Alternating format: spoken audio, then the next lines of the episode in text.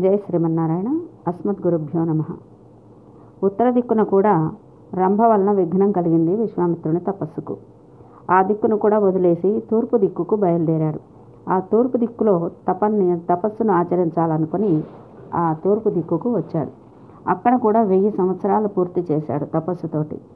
ఎట్లా అంటే ఒక చెక్క బొమ్మ లాగా నిశ్చలంగా కదలకుండా ఉండి ఎన్నో విఘ్నాలు కలిగినా కూడా మనసులో క్రోధం రాకుండా వెయ్యి సంవత్సరాలు పూర్తి చేశాడు ఆ తపస్సుతోటి.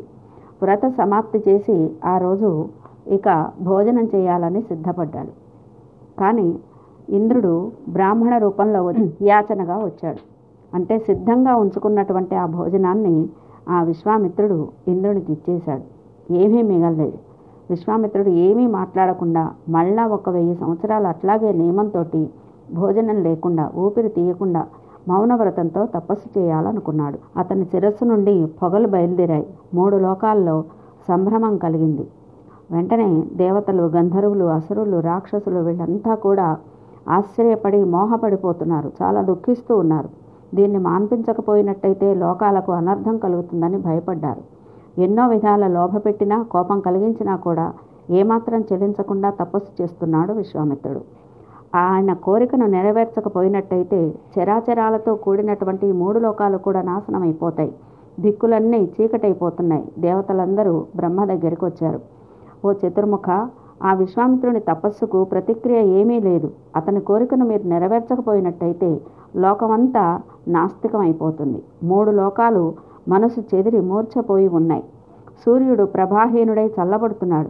అగ్నిలాగా మహా తేజస్సుతోటి ప్రకాశిస్తున్నాడు. మీరు అనుగ్రహించకపోయినట్టయితే కాలాగ్ని పూర్వ ప్రళయంలో ఎట్లా లోకాల్ని దహించి వేసిందో ఈయన తేజస్సు కూడా లోకాల్ని దహించి వేసేటట్లుగా ఉంది. అందుకే ఆయన కోరికను మీరు తీర్చటమే కర్తవ్యం అని చెప్పి విన్నవించుకున్నారు దేవతలు. వెంటనే బ్రహ్మ ఇంద్రునితో దేవతలతో కలిసి విశ్వామిత్రుని దగ్గరికి వచ్చాడు. ఓ బ్రహ్మర్షి నీకు స్వాగతం.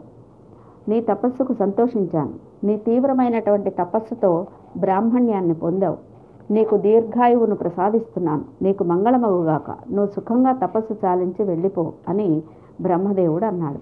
ఆ మాటలను విని చాలా సంతోషంతో లేచి బ్రహ్మదేవుడికి దేవతలకు నమస్కారం చేసి ఓ దేవదేవ నాకు బ్రాహ్మణ్యము దీర్ఘాయుధ్య దీర్ఘాయుర్దాయము లభించేటట్లుగా మీరు అనుగ్రహించారు. చాలా సంతోషం. కానీ ఓంకారము వషట్కారము వేదాలు తమంత తాము నాకు భాషించాలి. అథర్వ వేదంలో ఉన్నటువంటి సకల కర్మలు ఇతర వేదాల్లో మూడు ఇతర వేదాలు మూడు కూడా నాకు భాషించాలి. బ్రహ్మపుత్రుడైనటువంటి వశిష్ఠుడు దేవతలతో పాటుగా వచ్చి నన్ను బ్రహ్మర్షి అనాలి. ఈ నా కోరికను మీరు తీర్చాలి. అందుకే అనుగ్రహించాలని కోరుకుంటున్నానని విశ్వామిత్రుడు ప్రార్థించాడు. ఆ ప్రార్థనను విని దేవతలు వశిష్ఠుణ్ణి అడిగారు. వశిష్ఠుడు వెంటనే అక్కడికి వచ్చేశాడు. విశ్వామిత్రుణ్ణి బ్రహ్మర్షిగా అంగీకరించాడు. అతనితో మైత్రి కూడా చేసుకున్నాడు. దేవతలందరూ నువ్వు బ్రహ్మర్షివి సందేహం లేదు. నీవు కోరినవన్నీ నీకు లభిస్తాయని చెప్పి తిరిగి వాళ్ళ వాళ్ళ స్థానాలకు వాళ్ళు వెళ్ళిపోయారు. అని శతానందుడు చెప్తున్నాడు. రామ ఈ విధంగా విశ్వామిత్రుడు తన తపస్సు చేత బ్రాహ్మణ్యాన్ని పొందాడు. ఏష రామ మునిశ్రేష్ఠ ఏష విగ్రహవాంస్తప ఏష ధర్మపరో నిత్యం వీర్యస్త్యైష పరాయణం. రామ ఈ మునిశ్రేష్ఠుడు రూపాన్ని దాల్చినటువంటి తపస్సు ధర్మాచరణంలో శ్రద్ధ కలిగినవాడు వీర్యానికి ఇతడే స్థానం అని శతానందుడు విశ్వామిత్రుని వైభవాన్ని రామునికి తెలియచేశాడు. ఇహ పొద్దుపోతుంది ఉదయం మళ్ళీ చూద్దామని చెప్పి వాళ్ళకు స్వాగతం పలికి వాళ్ళ ఆజ్ఞను తీసుకొని జనక మహారాజు శతానందుడు వాళ్ళకు ప్రత్య ప్రదక్షిణం చేసి తిరిగి మళ్ళీ వాళ్ళ పట్టణానికి వాళ్ళు వెళ్ళిపోయారు. విశ్వామిత్రుడు కూడా రామలక్ష్మణులతోటి వాళ్ళకు విడిదిగా ఏర్పాటు చేసినటువంటి ఆ యజ్ఞశాలకు వెళ్ళారు. ఋషులంతా వాళ్ళని సేవించి ఎవరి వసతులకు వాళ్ళు వెళ్ళిపోయారు. ఇంతవరకు మనం విశ్వామిత్రుడి చరిత్రను శతానందుడి ద్వారా తెలుసుకున్నాం. శతానందుడు అహల్యకు కుమారుడు. తన తల్లి శాపాన్ని తొలగించాడనే ఆనందంతో ఆయన గొప్పతనాన్ని రామునికి చెప్పి రాముడు చాలా ధన్యుడని కుశికపుత్రుడైనటువంటి విశ్వామిత్రుడు రక్షకుడుగా ఉండడం ఆ రాముని యొక్క భాగ్యమని ప్రశంసించాడు. ఇక్కడ రాముడు శిష్యుడుగా విశ్వామిత్రుడు గురువుగా ఉన్నారు. శిష్యుడు గురువు యొక్క గొప్పతనాన్ని తెలుసుకోవాలి. దాన్ని ప్రకాశింపచేశాడు ఇక్కడ శతానందుడు విశ్వామిత్రుని చరిత్రం చేత మానవుడు ఎట్లా సిద్ధి పొందాలి అనేది మనకి ఇక్కడ తెలియజేస్తున్నారు. అంటే సిద్ధిని పొందాలి అంటే ఎంత శ్రమ పడాలో ఆ శ్రమను విశ్వామిత్రుడి శ్రమ ద్వారా మనకు తెలియజేశారు మానవుడికి పుట్టుకతోనే లోభం కలుగుతుంది. దాంతో కామము క్రోధము రెండూ కలుగుతాయి. ఈ మూడు అధోగతిని పొంది పొందించడానికి ద్వారాలని మనకు భగవద్గీత చెప్తుంది. త్రివిధం నరకం స్వేదం ద్వారం నాశనమాత్మన. ఇక్కడ లోభము కామము క్రోధము అనే మూడు నరకానికి మూడు ద్వారాలుగా చెప్తారు. ఈశావాస్యోపనిషత్తులో కూడా మానవుడు విశ్వమంతా భగవంతుని చేతే వ్యాపించబడి ఉంది నియమించబడి ఉంది అంతా వానికే చెంది ఉంది అని గుర్తించి తనది అనే భావం అనుభవించటం మాని వానిది అనే త్యాగబుద్ధితోటి అనుభవించాలని చెప్పింది. భగవంతుడికి చెందిన అన్ని పదార్థాలు తనవిగా భావించడం లోభం. అనుభవించేవి వానివిగా గుర్తించడం త్యాగం. లోభం బంధాన్ని ఇస్తుంది త్యాగం మోక్షాన్నిస్తుంది. విశ్వామిత్రుడు కొన్ని వేల సంవత్సరాలు తపస్సు చేసి బ్రహ్మర్షి అయి తనవి అనుకునేటటువంటి తనను రక్షించుకునే సాధనాలను శ్రీరామునికి సమర్పించి ఆ శ్రీరాముని చేతనే విరోధులను అంతమొందింప చేసుకునే సిద్ధిని పొందాడు. అందుకే ఇది మానవ జీవితాన్ని విశదపరిచే చరిత్ర. అట్టి చరిత్ర కలిగినటువంటి వాడు కనుకనే అతడు విశ్వానికి మిత్రుడు విశ్వామిత్రుడయ్యాడు. ఇతడు గాయత్రి మంత్రాన్ని దర్శించినటువంటి వాడు. గాయత్రి మంత్రం బుద్ధిని శుద్ధి చేస్తుంది. ఆ శోధన కలగడానికి ఎంత శ్రమపడాలో మనం విశ్వామిత్రుడి చరిత్రను చూస్తే తెలుస్తుంది. గాయత్రి మంత్రాన్ని దర్శించిన విశ్వామిత్రుడు సూర్యవంశంలో అవతరించినటువంటి గాయత్రి మంత్ర ప్రతిపాద్యుడైన సూర్యమండలాంతర్వర్తి అయినటువంటి నారాయణుని అవతారమే అయిన శ్రీరాముణ్ణి కూడా ఈ లోకానికి ప్రకాశింపచేసినటువంటి వాడు విశ్వామిత్రుడు. ఈ విశ్వామిత్రుని చరిత్రలో ఉన్నటువంటి క్రమ పరిణామాన్ని ఒక్కసారి మనం లోతుగా వెళ్ళి దాంట్లో ఉన్న తాత్వికతను తెలుసుకుందాం. విశ్వామిత్రుడు రాజు దర్పము అహంకారము రెండూ ఉన్న ఈయనకు. రాజుగా సైన్యంతో భూమి అంతా తిరుగుతూ వశిష్ఠుని ఆశ్రమానికి వచ్చాడు. లోకోత్తరమైనటువంటి శక్తి గల వశిష్ఠుని ధేనువును తనదిగా చేసుకోవాలనే లోభం అతనిలో కలిగింది. ఈ లోభమే ఆయన జీవితానికి ప్రారంభం. దాంతో వశిష్ఠునితోటి స్పర్ధ వచ్చింది. దాన్ని సాధించాలనే పట్టుదల కలిగింది. తపస్సు చేసి అస్త్రాలను సంపాదించైనా సరే వశిష్ఠుణ్ణి సాధించాలనుకున్నాడు. తాను కోరిన కామధేనువును తనదిగా చేసుకోవాలని ప్రయత్నించాడు. కానీ అది నెరవేరలేదు. ఈ లోభంతో కలిగిన కోరిక ఏది అంటే క్రోధం. పట్టుదల బ్రహ్మర్షి అయినటువంటి వశిష్ఠునితో తలపడటానికి ప్రేరణను ఇచ్చి విశ్వామిత్రుని బాగు చేసింది. ఇదే నీచమైన విషయాన్ని గురించి నీచులతో తలపడేటట్టు చేసినట్టయితే నాశనం చేస్తుంది. బ్రాహ్మణ్యాన్ని సంపాదించాలనే కోరిక కలిగింది. ఇది మానవునికి కలగాల్సిన కోరిక. బ్రహ్మజ్ఞానాన్ని పొందడమే ఈ జన్మకు పరమార్థం. బ్రహ్మజ్ఞానం కలిగిన వాడే బ్రాహ్మణుడు. బ్రహ్మం అన్ని పదార్థాల్లో ఆత్మగా ఉన్నాడని దర్శించినటువంటి వాడే ఋషి. అట్లాంటి బ్రహ్మర్షి కావాలని కోరిక కలగటమే మానవునికి ఉన్నతిని పొందడానికి మొట్టమొదటి మెట్టు. అదే ఇక్కడ విశ్వామిత్రునికి కలిగింది. బ్రహ్మను తెలుసుకోవడానికి సాధనం ఏది అంటే తపస్సు. అందుకే తపస్సు చేయడం ప్రారంభించాడు. కానీ ఇది స్వల్పకాలంలో లభించేది కాదు. దానికి కామక్రోధాలు ప్రబలమైనటువంటి ప్రతిబంధకాలు. అందుకే భగవద్గీత మహాశన మహాపాప్మ అనే పేరు పెట్టింది. మహాశన అంటే ఎంత తిన్నా చాలు అని అనిపించదు. అదే కామం. కాబట్టి కామం మహాసనం మరి క్రోధం కలిగినటువంటి నా క్రోధం కలిగిన రోజున ఎంతటి పాపం చేయడానికైనా సరే జంక్ అనేది కలగదు. కాబట్టి ఇది మహాపాపం అనబడుతుంది. ఈ రెండింటిని జయించడానికి విశ్వామిత్రుడు కొన్ని వేల సంవత్సరాలు నాలుగు దిక్కుల్లో తిరిగి తపస్సు చేశాడు. చివరికి బ్రహ్మర్షి అయ్యాడు. మనుషులమైతే కొన్ని జన్మలు ఎత్తితే గాని ఈ స్థితి మనకు కలుగుతుంది. విశ్వామిత్రుడు మొదట దక్షిణ దిక్కున తపస్సు ప్రారంభించాడు. తపస్సు చేయగానే తనకు శక్తి కలిగింది. కానీ ఆ కలిగిన శక్తికి తనలో గర్వం కలిగింది. ఆ అహంకారం తపస్సును భంగం చేస్తుంది. నేను అనే అహంభావం తగ్గకుండా తపస్సు ఫలించదు. వశిష్ఠుడు వద్దని వారించిన త్రిశంకు చేత యజ్ఞం చేయించి శరీరంతో స్వర్గానికి పంపడానికి సిద్ధపడ్డాడు. ఇదే అహంభావం. దాంతో చేయదగిందేదో చేయరాందేదో మరపుకొచ్చేటట్టుగా చేస్తుంది. ఫలితం తలకిందులుగా అంతరాళంలో నిలిచి ఉండడమే. విశ్వామిత్రుడికి తపోభంగం కలిగింది. ఈ అహంభావం తాననుకున్న దానికి అడ్డుగా నిలిచిన వాళ్ళ మీద కోపాన్ని తెప్పిస్తుంది. ఆ విధంగా కోదం క్రోధం వచ్చి వశిష్ఠ పుత్రుల్ని శపించాడు. తపస్సు భంగం అయిపోయింది ఇంకా త్యాగబుద్ధి అనేది కలగలే ఈయనకు. అంటే అహంభావం తగ్గలే. తాను తన శక్తి అనే విపరీత భావన ఇంకా తొలగిపోలేదు. క్రోధం చేత తపస్సు చెడిపోయింది. మళ్ళీ పశ్చిమ దిక్కుకు వెళ్ళాడు. అక్కడ తపస్సు చేస్తూ ఉంటే సునశ్రేపుడనే ఆ మేనల్ నుండి ప్రాణాలని కాపాడటానికి తన కొడుకులనే శపించాడు. అంటే తాను అనుకున్నది నెరవేరలేదు కనుక కోపం కలగడం ఆ కోపం తనకు తగ్గలేదు. వశిష్ఠ కుమారులను చెప్పించాడు ఇప్పుడు తన కుమారులను కూడా చెప్పించాడు సునశ్రేపుని తన మంత్ర ప్రభావం చేత రక్షించాడు కానీ క్రోధం చేత మాత్రం తపస్సు భంగమైంది. ఈ విధంగా క్రోధంతో రెండుసార్లు బాధపడి ఇక క్రోధం లేకుండా ఉండాలని ప్రయత్నించాడు. ఇప్పుడు మేనక వచ్చింది. కామం ఆవేశించింది. దాన్ని జయించలేకపోయాడు. ఆమెతో ఇరవై ఐదు సంవత్సరాలు గడిపాడు. చివరికి జ్ఞానోదయం అయింది కానీ కామం చేత తపస్సు చెడింది. ఇక ఉత్తర దిక్కుకు వెళ్ళాడు. అక్కడ రంభ వచ్చింది. దక్షిణ దిక్కున తపస్సు చేత రాజర్షి అయ్యాడు. పశ్చిమ దిక్కున తపస్సు చేత ఋషి అయ్యాడు. కానీ బ్రహ్మజ్ఞానం మాత్రం లభించలేదు. పశ్చిమ దిక్కుకు రంభను చూడగానే మళ్ళీ కామం పొడచూపింది. కానీ ఆమెకు వశపడకుండా క్రోధంతో ఆమెను శపించి ఆమెకు దూరం అయ్యాడు. కామాన్ని జయించాలి కదా. కానీ కామానికి ప్రతీకారంగా క్రోధాన్ని ఉపయోగించాడు. ఆ క్రోధమే అనర్థహేతు అయింది. క్రోధం చేత తపస్సు చెడింది. కొన్ని వేల సంవత్సరాలు తీవ్రమైన తపస్సు చేశాడు. అప్పుడు మహర్షి పదవిని పొందాడు. కానీ అతని లక్ష్యం అది కాదు కదా. బ్రహ్మజ్ఞానాన్ని పొందాలి. బ్రహ్మజ్ఞానానికి మూలమైనటువంటి ప్రణవము వేదాలు తనలో ప్రకాశించాలి. కానీ ఆ కోరిక నెరవేరలేదు.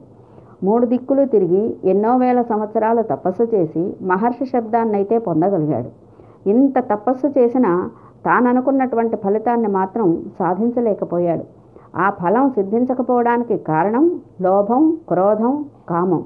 ఈ మూడు ప్రతిబంధకాలుగా నిలబడ్డాయి. ఇటువంటి మనోవికారాల్ని కలగడానికి కారణం ఆహారమే అనుకున్నాడు. అనుకొని తూర్పు దిక్కుకు వెళ్ళి వెయ్యి సంవత్సరాల దీక్షతోటి ఆహారాన్ని మాని తపస్సు చేశాడు. పూర్తి అయింది. భోజనం చేయడానికి సిద్ధపడుతూ ఉంటే ఇంద్రుడు బ్రాహ్మణ వేషంలో వచ్చి భోజనం పెట్టమని అడిగాడు. కోపం రాలేదు. మనస్సులో ఏమాత్రం అలుక కూడా లేదు. ఆ అన్నం అతనికిచ్చి మళ్ళీ తపస్సు ప్రారంభించాడు. అంటే ఇప్పుడు అహంభావం కామం క్రోధం పూర్తిగా తగ్గిపోయాయి. తన దృష్టి ఎక్కడుంది అంటే లక్ష్యాన్ని సాధించటమే పరమ ప్రయోజనం అనుకున్నాడు. ఆ విధంగా తపస్సు చేశాడు. దాంతో బ్రహ్మాది దేవతలు వచ్చి బ్రహ్మర్షి అయ్యావని చెప్పి వశిష్ఠుడు కూడా సమ్మతించి వేదాలు ప్రణవము అతనికి భాషించేటట్లుగా చేశారు. ఇంత కష్టంతో బ్రహ్మజ్ఞానాన్ని సంపాదించి వేదాలను ప్రణవాన్ని తెలుసుకొని బ్రహ్మర్షి అయ్యాడు. ఇటువంటి స్థితిని పొందితే చాలదు. దీన్ని ఇంకా దీని మీద ఇంకొక మెట్టు పైకి రావాలి. అదే సిద్ధి. దానికోసం యజ్ఞం చేశాడు. ఇదియే మోక్షేష్టి అంటారు. ఇది చేసి అవిద్య కామకర్మల్ని అంతమొందించుకొని భగవత్ ప్రాప్తిని పొంది వెనక్కు మళ్ళా తిరిగి రాకుండా ఆనందధామానికి చేరాలి. ఈ వృత్తాంతం మనకు బాలకాండలో కనిపిస్తోంది. వెనక జరిగిన దానిని శతానందుడు రామునికి చెప్పాడే కానీ బాలకాండలో కథ కాదు ఇది. బాలకాండ అనగానే మనం రాముని బాల్యాన్ని గురించి అనుకుంటాం. కానీ ఇక్కడ బాల్యాన్ని గురించినటువంటి కథ మనకు కనిపించదు ఈ బాలకాండలో. ఈ దశరథుని దగ్గరికి శ్రీరాముణ్ణి యజ్ఞరక్షకుడిగా కోరడానికి వచ్చినటువంటి విశ్వామిత్రుడు ఏమైనా సామాన్యమైన వాడా కాదు ఆయన బ్రహ్మర్షి. మరి బ్రహ్మర్షి అయిన తర్వాత కూడా సాధించాల్సింది ఇంకా ఉంది. అంటే మనం ఏదైనా సాధించాలి అనుకుంటే ఇంతటితో అయిపోయింది అనేది లేదు. లక్ష్యం పెట్టుకున్నామంటే ఆ లక్ష్యం తర్వాత కూడా ఇంకా మనం సాధించాల్సింది ఉంటుంది అనేది మనకు ఈ కథ తెలియజేస్తోంది. శ్రీరాముని రక్షకుడిగా వరించి తన దగ్గర ఉన్నటువంటి అస్త్రాలన్నిటినీ కూడా ఇచ్చాడు. దశరథునితో మాట్లాడుతూ నేను ఇప్పుడు చేసే యజ్ఞంలో కోపాన్ని వినియోగించడం పనికిరాదు. లేకపోతే నేనే మారీచ సుబాహుల్ని అంతమొందించేవాణ్ణి అని చెప్తాడు కదా విశ్వామిత్రుడు. మారీచ సుబాహుల్ని రాముడు అంతమొందించింది కూడా ఎట్లా అంటే విశ్వామిత్రుడు ఇచ్చినటువంటి అస్త్రాలను ప్రయోగించే. కానీ విశ్వామిత్రుడు తన అస్త్రాలను తానే తన విరోధుల మీద ప్రయోగించి తన రక్షణ తానే చేసుకోవడానికి సిద్ధపడకుండా తనవి అయినటువంటి అస్త్రాలను రామునికి ఇచ్చి అతన్నే రక్షకుడిగా వరించి తాను రక్షింపబడదగినటువంటి వాడుగా నిలబడి ఉన్నాడు. ఇదే ఇక్కడ త్యాగం. తాను తన అస్త్రాలతో తనను రక్షించుకోకుండా రాముడే రక్షకుడని భావించి తాను తనవి అనే వాటిని రాముని అందు సమర్పించటమే త్యాగం ఇక్కడ. ఇది మోక్షానికి ఉపాయం. రాముని అనుగ్రహంతోటే తాటక అంటే అవిద్య దాని బిడ్డలైనటువంటి మారీచ సుబాహులు అంటే సంచిత ఆగామి కర్మలు ఇవన్నీ కూడా అంతమొందించబడ్డాయి. విశ్వామిత్రుడికి సిద్ధి కలిగింది. కానీ అంతటితో శరీరం వీడిపోదు కదా. రాముడితోటే ఉండి మిథులకు వెళ్ళి సీతతో కూడినటువంటి రాముణ్ణి దర్శించి ఉత్తర దిక్కుకు వెళ్ళి మళ్ళీ రాకుండా ఉండిపోయాడు విశ్వామిత్రుడు. జనకపురిలో శతానందుడు విశ్వామిత్రుని చరిత్రాన్ని బాలులైనటువంటి రామలక్ష్మణుల ముందు జనక మహారాజు వింటూ ఉంటే చెప్పాడు. విశ్వామిత్రుడు కూడా వింటూ ఉన్నాడు.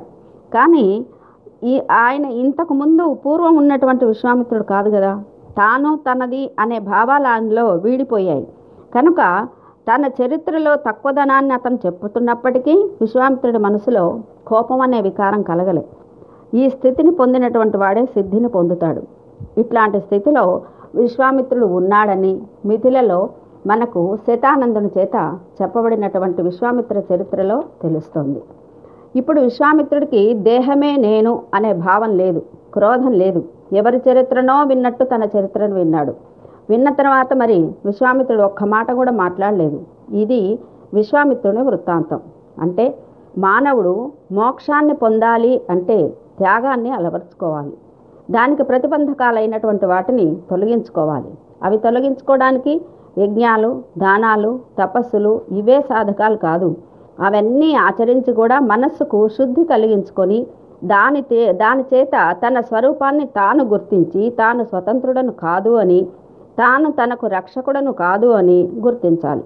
అట్లా గుర్తించిన రోజే తనను తా తనను నియమించేటటువంటి వాడు తనను రక్షించేటటువంటి వాడు భగవంతుడే అని అనుకుంటాడు. అదే దీన్నే త్యాగము సన్యాసము అంటారు. ఇదే మోక్షానికి సాధనం. భగవానుడే ఉపాయం అని వరించటమే మోక్ష సాధనం. మోక్షం అంటే లక్ష్మీనారాయణులను చేరి దర్శించి ఆనందించటమే మోక్షం. ఇదే విశ్వామిత్రుడు మిథిలలో సీతారాములను దర్శించి పొందినటువంటి ఉత్కృష్టమైనటువంటి స్థితి. దీని తర్వాత మళ్ళీ మనకు రామాయణంలో ఎక్కడా విశ్వామిత్రుడు కనిపించడు. దీనిలో విశ్వామిత్రుడు మోక్షానికి వెళ్ళే దారిని నిర్దేశించడం జరిగిందని చెప్పడానికి మనకు జనకుని యజ్ఞం పన్నెండు రోజులని చెప్పాడు. ద్వాదశాహము అన్నాడు. అంటే పన్నెండు పగళ్ళు నడిచింది. పూర్వం విశ్వామిత్రుని యజ్ఞం షడ్రాత్రం అంటే ఆరు రాత్రులు జరిగింది. ఇది మనకు తెలిసిన విషయం. ఇక్కడ భగవత్ ప్రాప్తికి ప సాగేటటువంటి యాత్ర ఎట్లా ఉంటుంది అంటే పన్నెండు పగళ్ళు నడుస్తుందట. ఈ పన్నెండు పగళ్ళు అంటే పన్నెండు రోజులు. ఇది దీనివల్ల మనకు సూచించబడేది అర్చిరాజు మార్గం. జీవుడు ముక్తిని పొందిన తర్వాత ప్రయాణించేటటువంటి మార్గం అని ప్రారంధ కర్మ అయిపోయిన తర్వాత పన్నెండు స్థానాల్లో జీవుడు ప్రయాణం చేస్తాడట.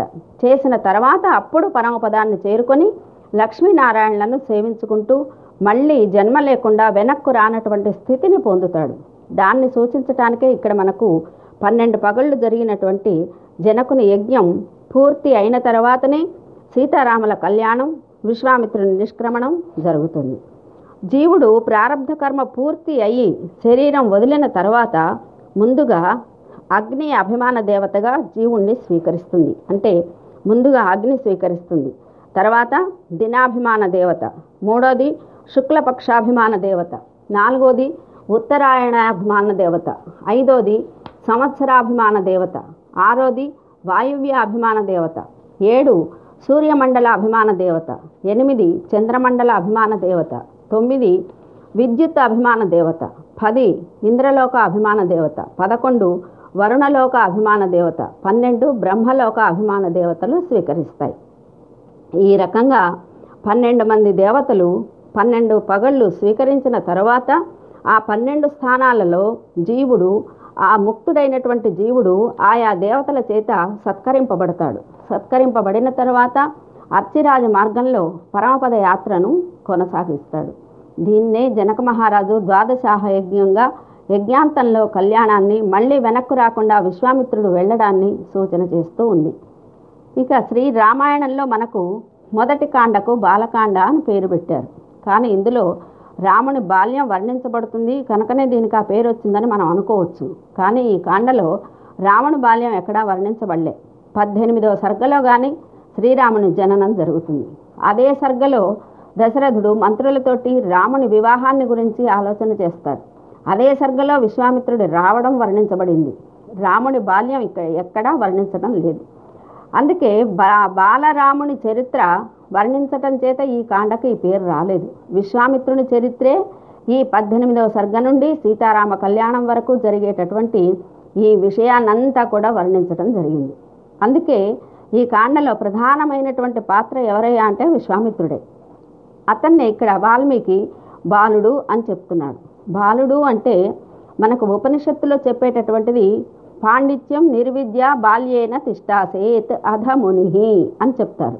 అంటే బ్రహ్మజ్ఞానం బ్రహ్మజ్ఞానం కలిగిన తర్వాత బాలుడుగా ఉంటాడు. తర్వాత అతడు ముని అవుతాడు. అంటే విశ్వామిత్రుడు బ్రహ్మజ్ఞానాన్ని పొందిన తర్వాత రాముడి దగ్గరికి వచ్చాడు. ఇక్కడ అతడు తన మహత్యాన్ని అంటే తన గొప్పతనాన్ని ప్రదర్శించకుండా రాముడే రక్షకుడని స్వీకరించాడు. ఇదే బాల్యం.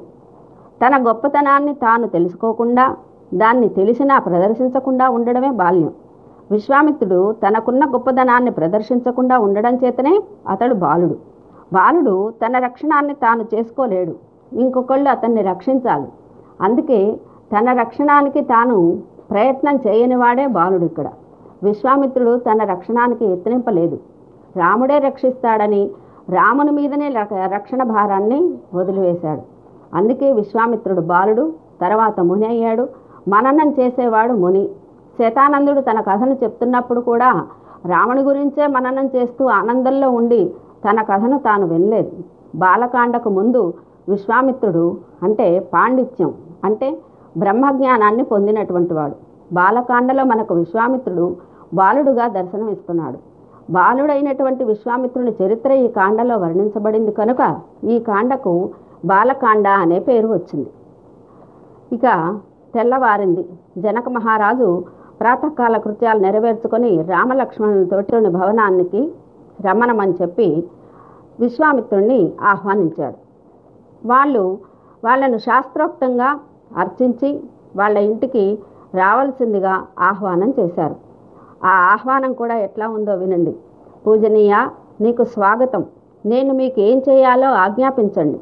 నేను మీ చేత శాసింపదగిన వాడను అన్నాడు. అంటే ఆ జనకుడి మాటలు వినగానే విశ్వామిత్రుడు ఆ మనసులో ఉన్నటువంటి భావాన్ని తెలుసుకున్నాడు. మహారాజా ఈ పిల్లలిద్దరూ దశరథ పుత్రులు క్షత్రియులు. లోకంలో ప్రసిద్ధి పొందినటువంటి వాళ్ళు. నీ దగ్గర ఉన్నటువంటి శ్రేష్టమైన ధనస్సును చూడాలని ఇక్కడికి వచ్చారు. వీళ్ళకు ఆ ధనస్సును చూపించు. నీకు మంగళమగుగాక రాజకుమారులు కోరిక తీరిన వారై ధనస్సును చూసి ఆనందించి వెనక్కు వెళ్ళిపోతారు అని విశ్వామిత్రుడు చెప్పాడు. ఆ మాటలకు జనకుడు మహర్షి ఈ ధనస్సును గురించి కొంత మీకు విన్నవిస్తాను వినండి. మా వంశంలో కూటస్థుడైన నిమి అనే చక్రవర్తి ఆయన తర్వాత దేవరాతుడు అనే పేరు కలిగిన రాజు దగ్గర ఈ ధనస్సును పరమశివుడు కుదువ ఉంచాడు. పూర్వం దక్షయజ్ఞంలో రుద్రుడు ఈ ధనస్సును ఎక్కబెట్టి కోపంతో భాగాన్ని కోరి వచ్చినటువంటి దేవతలందరినీ కూడా భంగపరిచాడు. రుద్రునికి ఆ యజ్ఞంలో భాగాన్ని కల్పించలేదని కోపంతో రుద్రుడు దేవతలను ఈ ధనస్సుతోటి హింసించడానికి సిద్ధపడ్డాడు. అప్పుడు దేవతలంతా దీనులై రుద్రుణ్ణి స్తోత్రం చేశారు. రుద్రుడు వాళ్ళను బాధించకుండా ఉపసంహరించి ఈ ధనస్సును మా పూర్వుడైనటువంటి దేవరాతుని దగ్గర భద్రపరిచి ఉంచాల్సి ఉంచాల్సిందిగా ఇచ్చాడు. తర్వాత కాలంలో నేను యజ్ఞం చేయడానికి భూమిని దున్నుతూ ఉంటే ఆ క్షేత్రం నుండి ఒక కన్య బయటపడింది. ఆ నాగటి చాల నుండి బయటపడిందని ఆమెకు సీత అనే పేరు పెట్టాం. ఆమె నా బిడ్డగానే పెరుగుతూ ఉంది. ఆమె భూమి నుండి బయట వెలువడింది కనుక ఆమె గర్భవాసం తెలవనటువంటి పవిత్రురాలైనటువంటి ఆమెకు యోగ్యుడైనటువంటి భర్తను కోర్చాలని ఈ ధనస్సును ఎక్కుపెట్టిన వాళ్ళకు ఆమెను వీర్య శుల్కంగా ఇవ్వాలని నిశ్చయించాను.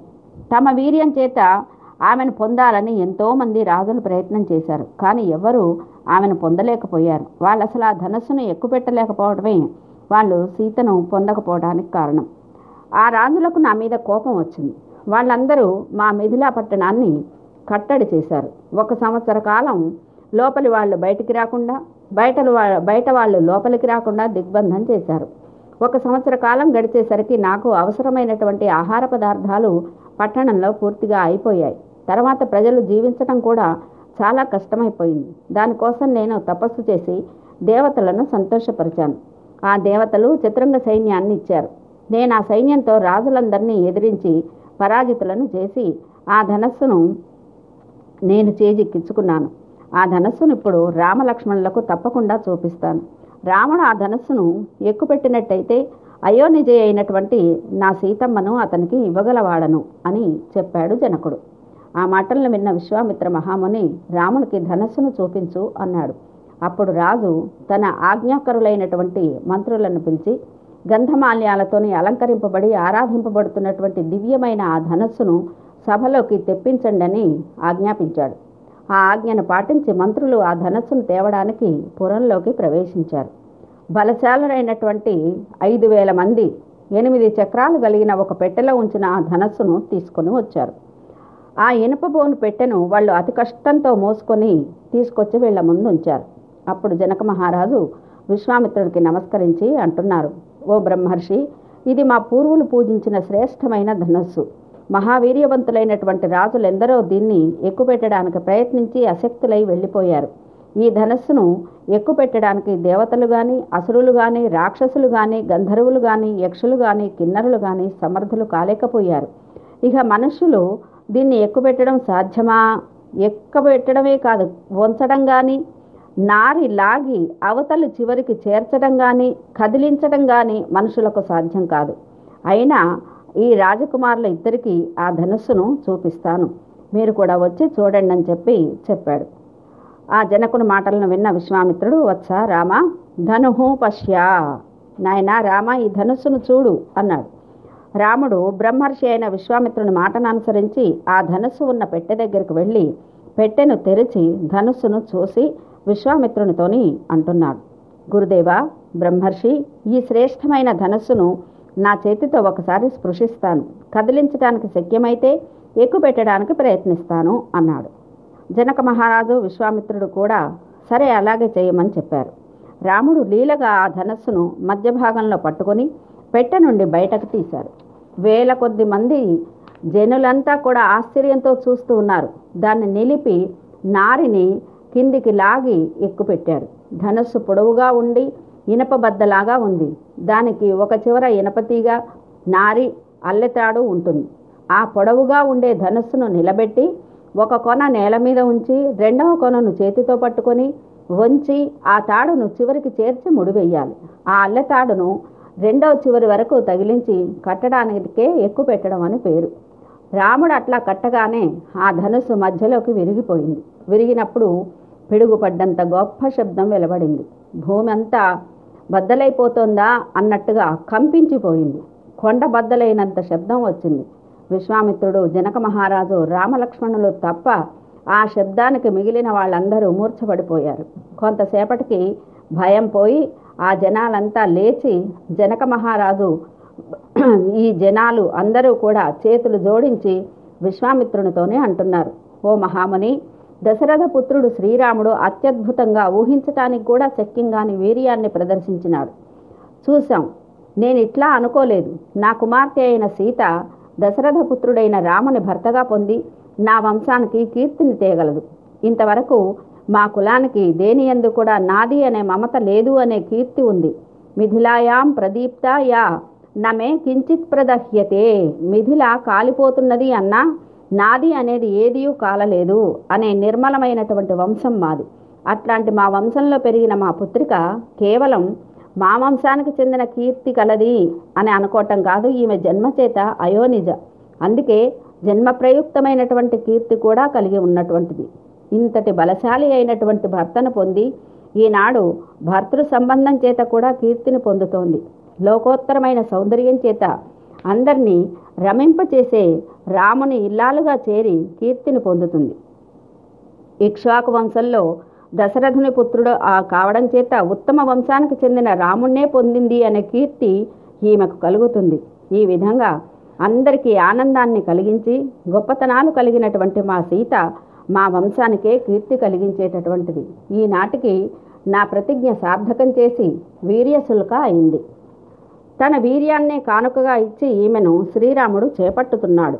నా ప్రాణాల కంటే ప్రియమైన సీతను రామునికి నేను ఇవ్వడానికి సిద్ధంగా ఉన్నాను.